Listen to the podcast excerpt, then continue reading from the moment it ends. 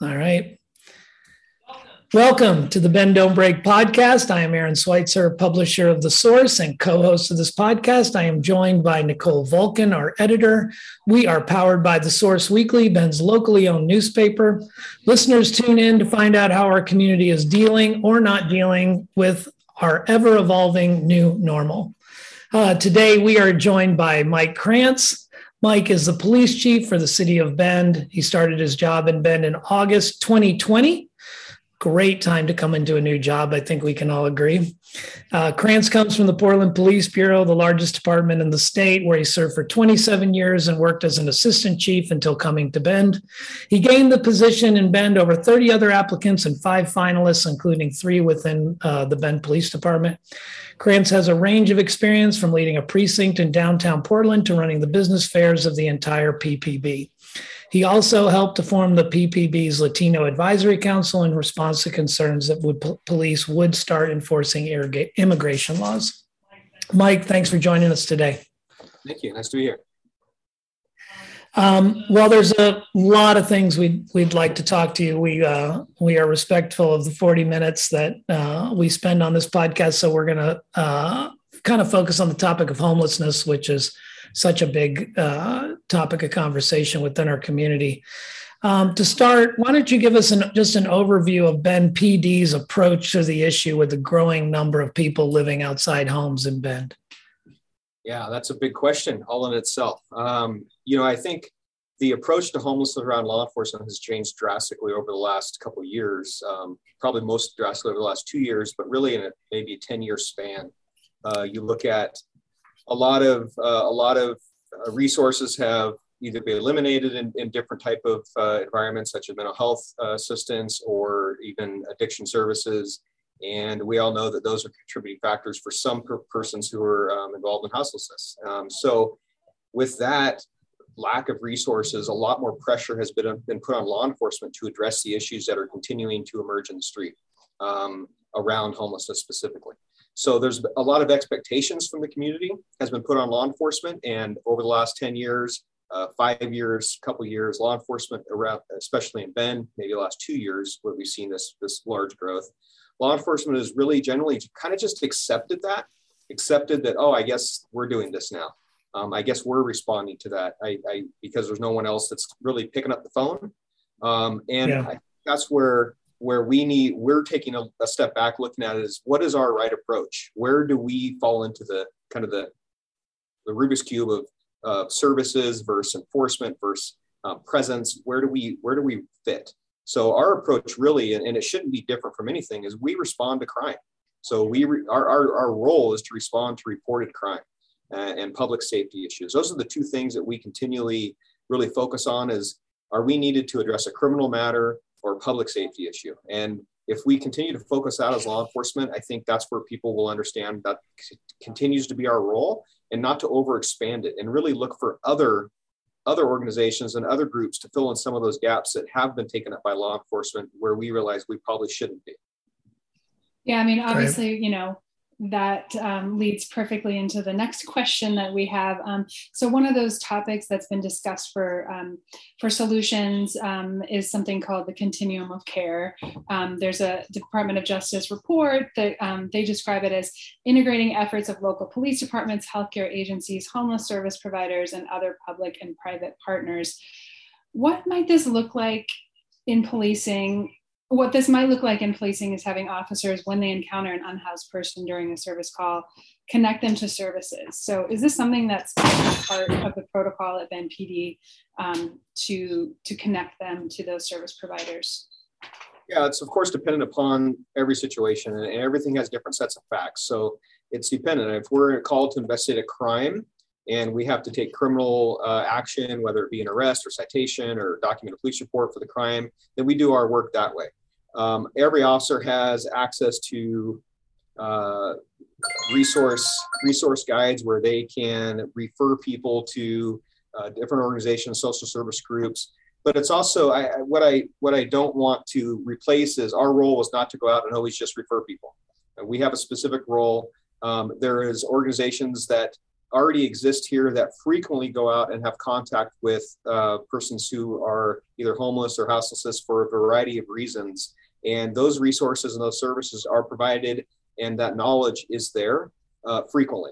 It's it's not that we're getting very many folks that we contact who have no idea that there's services or that there's potential for other options. Um, that would be pretty rare for us to come across somebody who has no idea and hasn't been given resource options multiple times, whether it be by us or by other service providers and partners that go out and do this work regularly. Um, so yeah, we we can do that. We do that. We have those contact numbers, but um, you know the the important thing to realize is the most we can typically do is refer somebody or give them the information. Um, unless someone is really right now, I've made that commitment, whatever it is that they need help with, and then we can try and connect. We have a great relationship and a resource here that not a lot of counties have with the stabilization center. That if someone really needs that timeout, that break, that connection to the next step, we can take them right there, which we do a lot.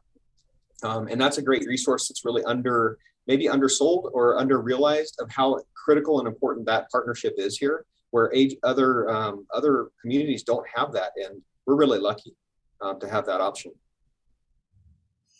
Mike, you touched on this a little bit, but when when we're talking about the mental health crisis team that gets called out for service uh, in lieu of police, can you describe how and when that team gets called out, and then how does that team fit into your work with the unhoused?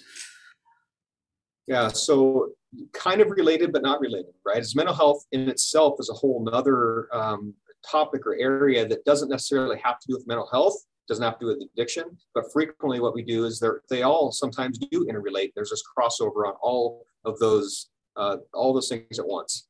Um, right. So it is dependent upon the person, but mental health specifically, there's a variety of resources here in, in Deschutes County, and and we're lucky again. We're lucky to have the Deschutes County Behavioral Health with a mobile crisis team, and a lot of communities don't have that, and they're looking to figure out how to develop it. What we need to do is figure out how to support that and grow it. Um, also, what we're seeing at the same time is a huge national push or pull away from law enforcement responding to mental health uh, that doesn't involve a public safety issue or an immediate threat or a weapon or something a little more specific around police because counselors, uh, crisis responders, they're not going to respond to a situation until police are able to confirm that it's safe for them. Um, they're not armed. They're not. That's not their role. They're not public safety. Um, so there is this relationship that we have to maintain and be good partners on, but there's also this understanding that much of that work is not our work as police officers. So we have a specific role, which is go out, make a scene safe, determine if there's criminal activity that we have to investigate, determine if weapons, and if not, we work with our partners with MCAT, Mobile Crisis Response Team, and they uh, have the ability to then do that next step, get people where they need to go, connect to services, uh, maybe provide that first step for somebody, maybe get them in the stabilization center. Potentially have to do an evaluation to see if they need a, a hold um, for mental health. So there's uh, there's a relationship there that's growing.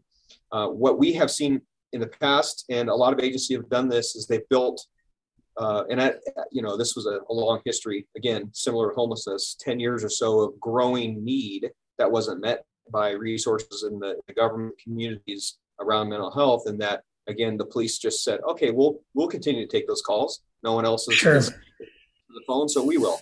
And it just kind of came to the police. We didn't accept it. We didn't say we want to do this. We just did it. And what you're seeing again nationally is like, hey, that's not the police job. That's that's a professional mental health crisis job. That's therapist job, counselor job. Um, so let's make that crisis team work. Um, and, and, get people help they actually need. And typically, it's not a police officer showing up. We're a great front door. Like we can get people into something. We can re, uh, give them resource. We can refer, but we're not the ultimate solution. And I think we all realize that. I think that's the push is is having us do what we do well, and then having other agencies or organizations do what they do well, and then we partnership on on kind of that middle ground. Mike, Mike, as you've gotten into these other larger responsibilities or these responsibilities that maybe fell to you, um, do you feel like in in a lot of cases you guys are un maybe unnecessarily critiqued because you're not up to speed on some of the services that a mental health professional would provide? I mean, what kind of position does that put you in? Yeah, I mean, there's always going to be critique, right? And you take it and understand it, and some of it's um, going to be helpful, some of it's just critique that really is probably unfounded or maybe not necessary. But um, you know, something I'm really impressed with is as police officers, we have years and years of experience of dealing with crisis. Um, and in, in, in engaging with people who are in the midst of the worst day of their life, right? That's typically, I mean, sure. not people's best day. Um, so it's engaging with folks who are really having a bad day, whether it be in crisis, whether it be about family trauma, whether it be about criminal acts, um, uh, whether they're victims of a whole bunch of horrific things. So we are really good at crisis communication. We just are. We're really good at de escalation. We're really good at communicating with people. Um, and I have had multiple counselors and co responders and folks who work in the um, uh, mental health industry tell us, wow, a lot better than I thought. You, you guys do a really good job, law enforcement in general, in communicating. Um, so to that to that level, some of the situations we're presented with are near impossible. Um, folks are involved in some some whether it's drug induced, mental health induced, other type of of, of trauma and, or anger.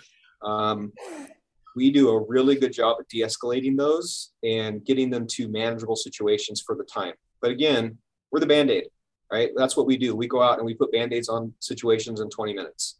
Um, many, many of these problems that are presenting themselves, these things we're involved in that we're called to to come help, these have been lifelong development problems. Like people have got to this place after a lifetime of fill in the blank. So we're asked to fix that in 20 minutes.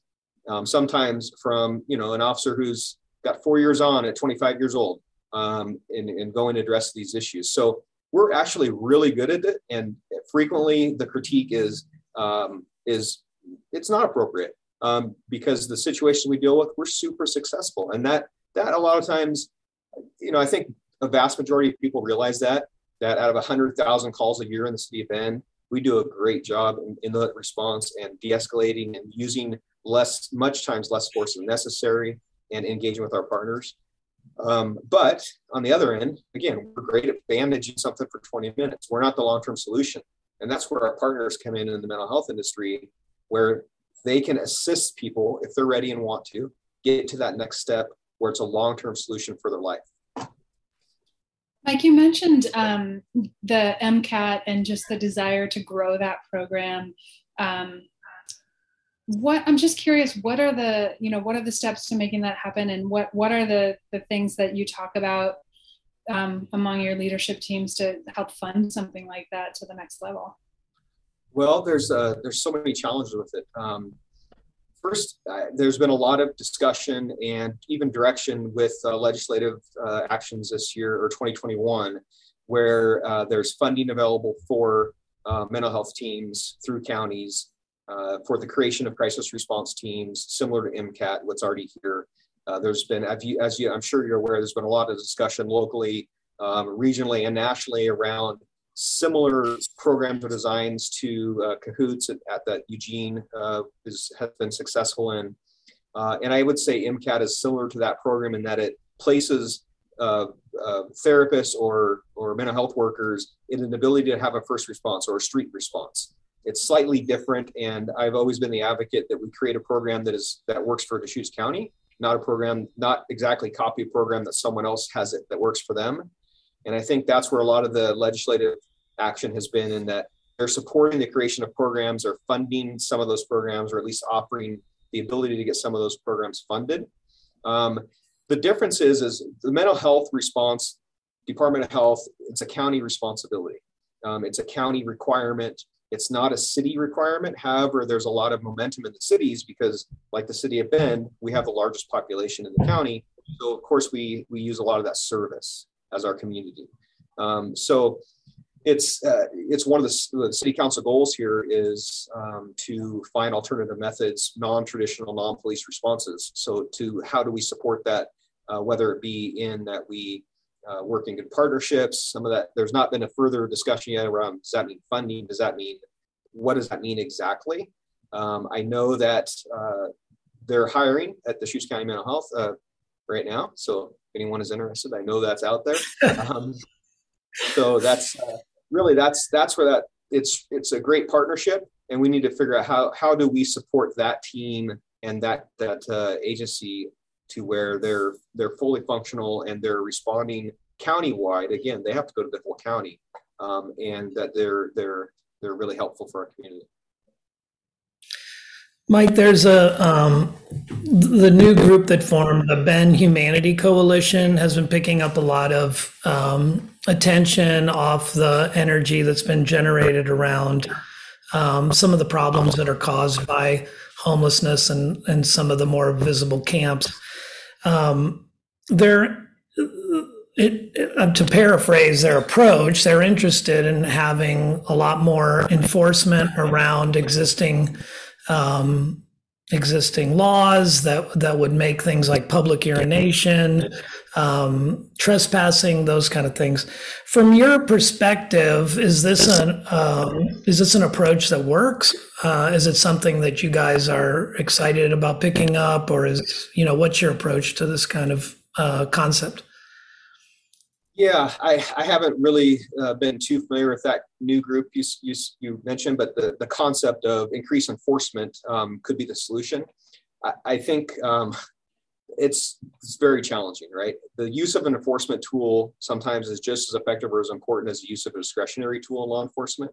We have a tremendous amount of autonomy and discretion when we go out and do our job, and that's for a reason because we're really trying to work on what will solve the problem at the time. Like what's going to reduce the impact of public safety right now. Um, sometimes that's enforcement. Sometimes that is a stern warning. Sometimes that is discretion and not being involved at the time.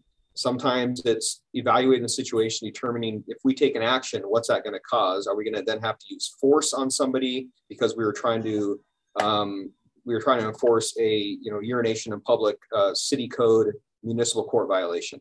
That's really not where we want to go. We also have to look at the governmental interest on when we apply force and how we use it and how it came about. So there's there's a lot to that. Um, in the in the other picture, uh, when you look at it, enforcement is definitely, like I said, a tool, and sometimes it works. But I think as we've seen a lot of the times, is enforcement doesn't always work. It, it for folks who are already in a position to where they're they don't have a home, they don't have a way to get to court, they definitely don't have the way to pay a fine. Um, is enforcement going to be the solution at that point, right then?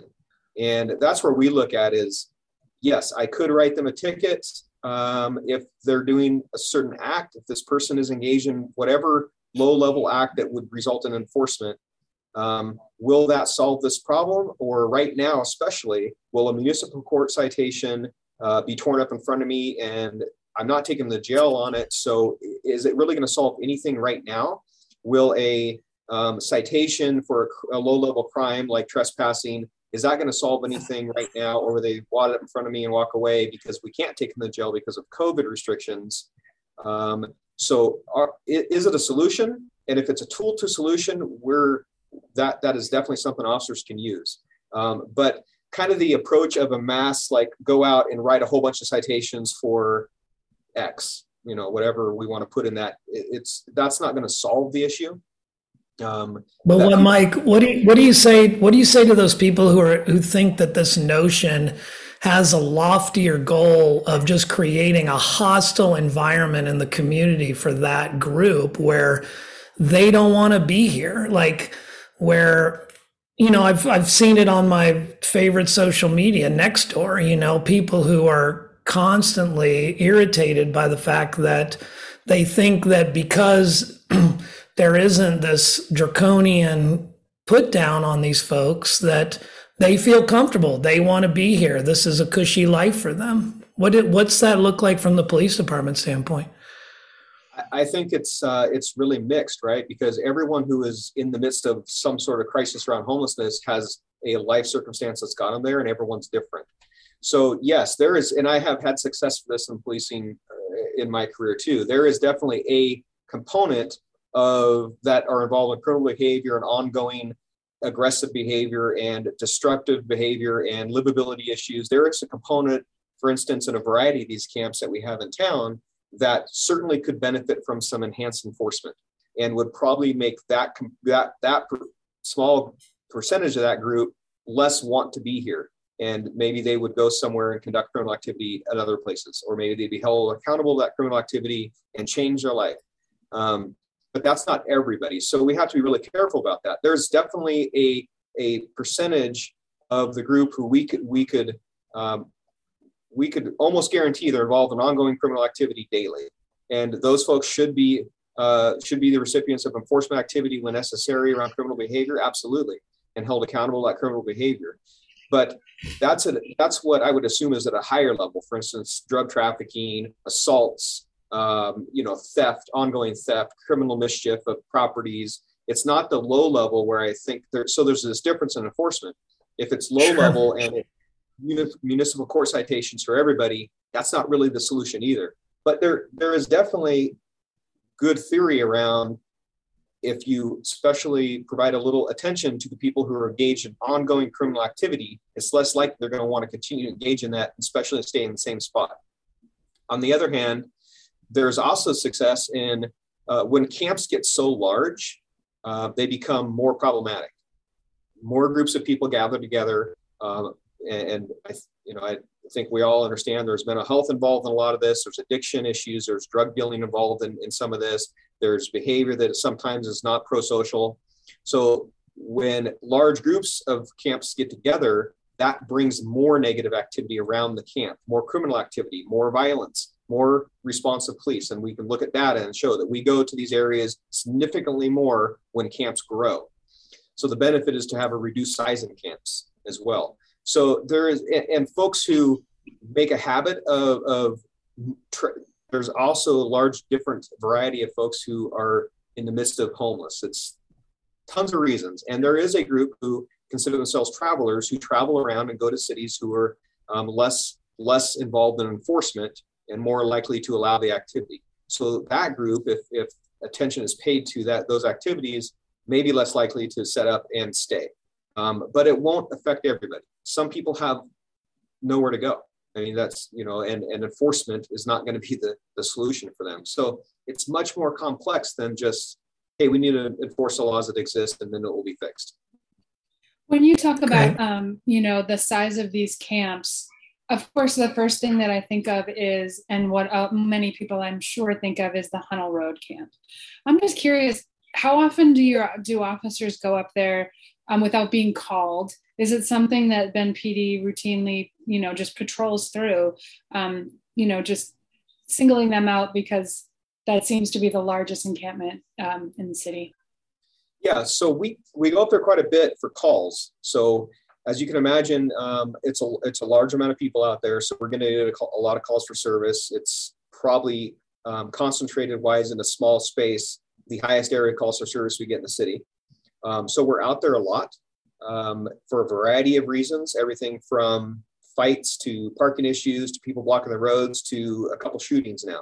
So we're out there. Um, officers are expected to go out there as well and drive through once in a while. They're not, they don't have a bunch of time to do a bunch of specialized enforcement, but their job is to look for criminal activity and interdict it. So they will go out there. We've had shootings out there. There's drug activity. Um, we get a lot of complaints from the community about parking issues and people blocking traffic and um, just a large variety of, of, complaints. So, yes, they're expected to be out there. Um, they're not overly uh, committed. It is kind of on the far edge of town, and it's one district down there. Um, but uh, and and they're they're obviously limited by amount of time. They do patrol work, uh, normally respond to calls. So, just just sheerly by the number of calls we get there, we're, we're frequently there a lot. Mike. Just doing a little research. Sorry, Sarah Aaron. Um, I was doing some research, you know, just kind of what are police solutions? What what are, what are folks talking about um, in terms of solutions and for the unhoused and, and police interactions? And one of the things that was interesting to me was that um, they talk about data collection as kind of like the first step. Um, so I'm curious, like, what kind of data collection is Bend PD doing specifically for unhoused populations, and how do you if you are doing that, how do you sort out that data to make sure you're, you know, if this is data you use to address homeless issues in the future?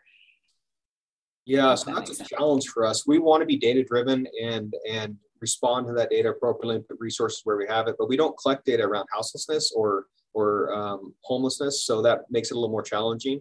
I think generally people would expect that we do somehow, but you know we don't have any boxes to check that says homeless when we talk to somebody, and it's sometimes a matter of they are this month and next month they're not. So are you really compiling data about an individual and their housing status rather than criminal activities and um, and that's where we need to focus and where we focus. Our reports are based on criminal responses and, and criminal reports.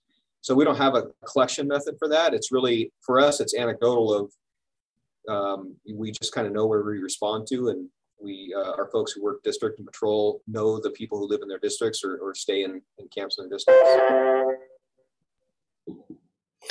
Mike, so um, some of this you may not know. I know you came into the force in 2020, but um, how much uh, by by a percentage or a number of some how much of this issue uh, regarding houselessness how much of time is that of the Bend P, PD? How much uh, resources are you going? And I don't mean in dollar, just you know your your sense of like as an emer- as a growing concern, how much time are you spending in this area? Significant. Uh, again, because the data is limited around how we collect it. Um, for instance, if I had 100 trespassing calls, we could again anecdotally kind of say by talking to the officers, the vast majority of those are dealing with folks who are in the midst of homelessness. Um, but we don't record that, so we can't really tell. But what we do know is that, you know, again, by talking with officers and the people out responding, listening to the radio all day, um, a lot of our calls, especially those low level livability, trespassing, person standing on the road screaming, person walking down the road with a bat, um, you know, complaints of tents, complaints of cars parked in the road, people sleeping in, in an area that uh, that people call in on. It has significantly increased our response, or at least the request for responses from the community. Um, so it's it, what we're seeing is our resources, so our officers, our labor pool, right, don't meet the expected service level by our community. We're getting significantly more calls than we can handle as far as sending resources to. So we have to weed out what do we what do we respond to and what do we not respond to, especially in the future as we continue to grow as a city, but we're not getting tons more uh, resources financially and budgetary wise. So how do we how do we look at that service demand, especially around non-criminal activity like homelessness, where we shouldn't be necessarily the first response anyways, and there's a lot of stakeholders and partners that do that work. Where do we respond, and how do we approach that? How do we um, use our resources effectively, responsibly, respond when we need to, criminal activity, threats to public safety, um, problematic behavior that we should address, but maybe not respond to everything around uh, those because people call it in. And that's it's it's difficult because you have to look at all the call criteria and you can't always say, oh, we're just not responding to X because there might be some information there where, oh, that actually for this call we would respond to that because there's a public safety issue we have to be present at. Sure. But yeah, it has it has drastically put a a uh, an impact on our officers and our response in the city. Man, well, Mike, I just I have to drive home that it seems like collecting the data would really be helpful for for this whole situation to to just share it with the public what the the depth of the situ of the if the issue is for for public safety and for their own, you know, for responses that they would um, maybe miss out on. Um, so I want I wanted to ask about um, your take on the city council's proposal for a joint office on homelessness. Um, the idea be, idea being uh, local governments could secure funding, service providers could provide service. Um, obviously, the police department would have a role there. What's your take on it, and where where do you see you fitting in with that? I'm a strong proponent of, of, of this, and I know um, it's been proposed through um, Representative Kropf, and I think it's been just a great push forward by a lot of folks who understand the magnitude of the problem. Um, and that problem, I mean, being that there is no central source right now. There is no specific office or group that's responsible generally to look at the direction of where we're going as a region and approach that with with kind of one one focus, one goal, one eye, and having input from all the all the other partners, but but really being the driving force. There's a lot of kind of a shotgun approach right now where everyone's doing something different and um, everyone's getting different information and different complaints, um, different communities responding. So the idea that we have a centralized source, I think, is really going to help. I, you know, I do think it needs to be set up correctly, and I think it needs to uh, have a lot of direction and probably resourced correctly. It's going to be a challenge for whoever is in those roles, but part of that is not only, uh, as you mentioned, you know, organization and coordination, but I think that office generally should be the the one source. When someone wants to complain or provide information about a campsite or anything, they should be the intake. Because uh, right now, that is going to the police department, it's going to dispatch, going to the sheriff's office, going to city council, city manager. Everyone's getting something different. Um, so one source, one information source, also for the community. So people have the same expectations. There's a lot of different expectations out right now that if there was one information source where people could go and answer their questions, whether it be a website provided by this group, it would really be helpful. Mike, I know that um, you know the budgetary uh, budgetary allocation around the police department is always a pretty interesting political dance, and um, you know we recently had it you recently has been in discussion the poorly named defund the police movement which at the same time there's a, an aspiration that you guys as you've indicated handle more uh, do more things handle handle more of a load with regard to houselessness do you think that people are understand the correlation between the type of service level that they're requesting because the demand for solutions in this area is pretty high, it feels like, in the community.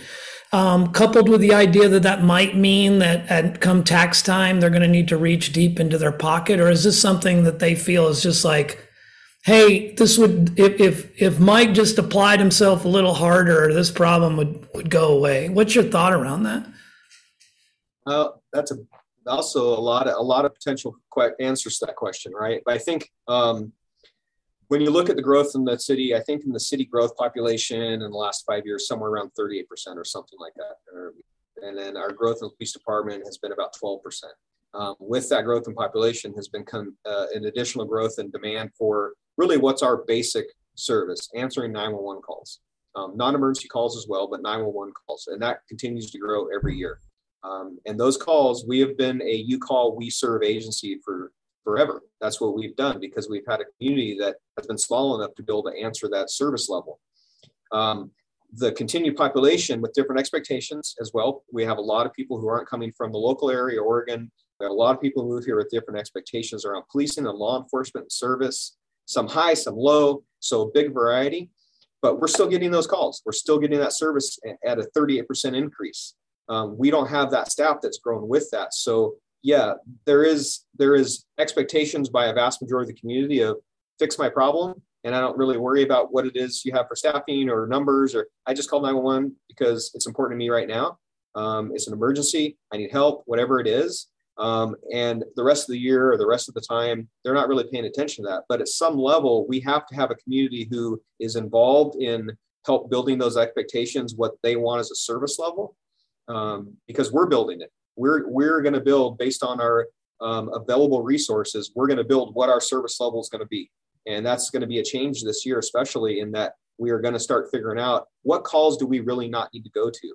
Uh, what calls can we no longer serve because we just don't have the labor hours to do it? Um, and that'll be a bit of a change for our agency, not only for our community but for the people who work here. Um, there's there's there's definitely frustration around that right now by employees of overworked, constantly going call to call to call. Um, but there's also this understanding that, man, we've always been this agency who just, there's a call, we go and we handle it. Um, so we have to balance that somewhere this year and figure that out because we're not getting um, 40 more cops this year, right? That, that's just, we have 108 police officers positions. We have about 99 right now. Um, and we're, we're not adding those positions. So we have to figure out, we have to match, match labor and, and need and uh, that's going to be a challenge going into the year. So, are the other positions just unfilled at this time? Are you dealing with staffing concerns like everyone else? Yeah, I think um, law enforcement nationally is still dealing with staffing concerns. We are as well. It's a problem that uh, we we all recognize as uh, law enforcement leaders in that it's uh, it's an environment where not everyone wants to get into anymore right now. Um, I think we go, you know, we ebb and flow, and it'll come back to to higher demand for the job. But it's not. It's uh, we're not having large pools of applicants. We're getting some really good folks coming in, which is great to see. Um, and we also have this attrition around retirement. We've had retirements this year. Uh, you can't ask people to stay longer than you know. I mean, they're at the retirement, and I, I love to ask them to stay, but uh, you know, it's they, they have plans too. So we we battle with that. Um, we'd like to stay stay stay around a five percent vacancy. That'd be about normal for law enforcement, um, rather than the eight or nine percent we're at right now. Um, and uh, we've got open positions, so we're looking to hire. But again, folks are also leaving the profession of law enforcement for a variety of reasons. 2020 was not a great year for law enforcement, and to feel like you're in a job where you are dedicating uh, substantially more than what uh, maybe have friends or family who doesn't dedicate quite as much as your life to that job. You're, so you're dedicating a substantial amount to that job. Um, you are putting yourself in risk of mental health issues. You're putting yourself at risk of trauma. You're putting yourself at risk of death and injury. You're putting family at risk. Um, it's a great job, and I highly encourage people to do it. It's a great public service, um, but not everyone is willing to step into that right now. Um, uh, when you do that and you don't feel it's reciprocated with at least a little respect um, from the larger community, uh, then you know it's a challenge for folks, and I understand that. The perspective. Speaking of that, Speaking of that challenging thing, I know we, um, we're going to wrap up soon, and I just wanted to touch briefly on the notion of camp sweeps. I know this is not always a popular um, topic. Um, certain members of the community are not happy when encampments are swept. So, um, you know, what? How can we do it better as a community? And if you had all the resources in the world, how would you do? How would you handle encampments? All the resources in the world. That'd be a tough one. Um, so camp uh, camp especially unsafe camps right? Established campsites that are unsafe and large and creating more of a public safety hazard have to be cleaned up. They really do. That's a responsibility of the, of the government municipality. That's the job of the government is maintaining public roadways maintaining public streets public spaces for the enjoyment of use of everybody. Um, to allow places to become basically closed off or not being able to be used by the, the general public or the larger public is not the government role so there's a challenge in that there are definitely uh, mindsets around that the approach is to do nothing at all whatsoever, ever, to all the way to never let anything come out and clean up uh, and, and clean up everything right away. So it's trying to find that balance within the laws, within the court decisions, case precedent, and fit appropriately within what's the community expect as a whole, because really government operates at the whole of the community, not at individual goals. And then how to how to affect that compassionately with empathy, but still understand that we have a job to do as far as we have to clean up spaces that affect public safety and public health and, and wellness. Um, so, all the resources, I guess I'd try and find a lot of solutions for all the conditions that lead to homelessness, because I think what we're talking about is homelessness is a symptom um, of a larger problem in someone's life. And if we had the ability to lead all those resources to fixing folks to get where they want to be, whether it be addiction services, mental health services, previous trauma in their family, domestic violence, sexual abuse, um, uh, economic issues, uh, job training. If we had all that and we could get folks really successful and, and make them healthy and well, that'd be awesome. Um, I, I, don't know how, you know, that's pretty unrealistic. Again, that's if I had every resource. Um, not everyone is ready for that. Not everyone is ready to accept that all the time. Um, and I think you know, as uh, it's it's just a task that is so difficult to get to that point. Um, should we have some places to offer for shelter when people are ready? That's the goal right now. Like that's a basic goal. Um, will everyone have a house? I don't think that's realistic ever. Um, but having a place that's dry or warm, um, some sort of shelter, uh, that would be a realistic goal that I think we can look at uh, to at least work into but also having expectations. Uh, I, I, think the biggest thing that we can end on here is that as a community, and this is not you're either one or the other. Uh, this is really the community has to work with our elected bodies and our agencies and together to find the solution that works in a compassionate manner. But just because um, people are are not accepting of the, the issues that go on at large camps doesn't mean they're not compassionate. It doesn't mean that um, compassion equals consent. So if you want, uh, I think we have to compromise. What is going to work? What's going to help with the public safety and cleanliness and, and health and wellness of the community as a whole, including folks who are there in tents, right? So the, the public safety, safety and health and wellness of everybody. How do we find a solution to that as, as a community and not as these separate sides all the time throwing blame? Because there really is, there's no room for blame in this. There's room to move forward and find solutions. Well, Mike, uh, we are at the end of our time together. Uh, is there anything that you'd like to say to readers slash listeners uh, before we we let you go? Well, I appreciate I appreciate the opportunity to come share. This is uh, it's complex. There's a lot of information that is missing from folks, and they don't have it all, which I understand. People fill in the gaps and make up a lot of, kind of answer the questions they have. So I just encourage folks to continue to ask questions continue to be receptive to solutions. And uh, it's going to be a long road. It's going to be a long road. And I think people need to be prepared for that and understand that there is a tremendous amount of effort um, on a lot of people right now working forward to find solutions on how to address uh, in, a, in, a, compassionate way, but also address the problems that we're seeing uh, on the street. Great. Mike, thank you for your public service. We really appreciate it and for you taking the time to come on the podcast. Thank you. I appreciate it. Thank you, Chief. Bye.